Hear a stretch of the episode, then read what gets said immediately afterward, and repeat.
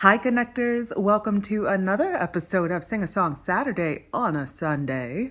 Um, please forgive me. Charge it to my head, not my heart. This was my birthday week, so just taking things as they come. Please forgive me. On this episode, I am throwing it back to my past. A couple years ago, when I was living in Lansing, Michigan, I sang with a band 496 West. And this is uh, one of my favorite songs. I fell in love with it when I heard Billie Holiday singing it, My Funny Valentine.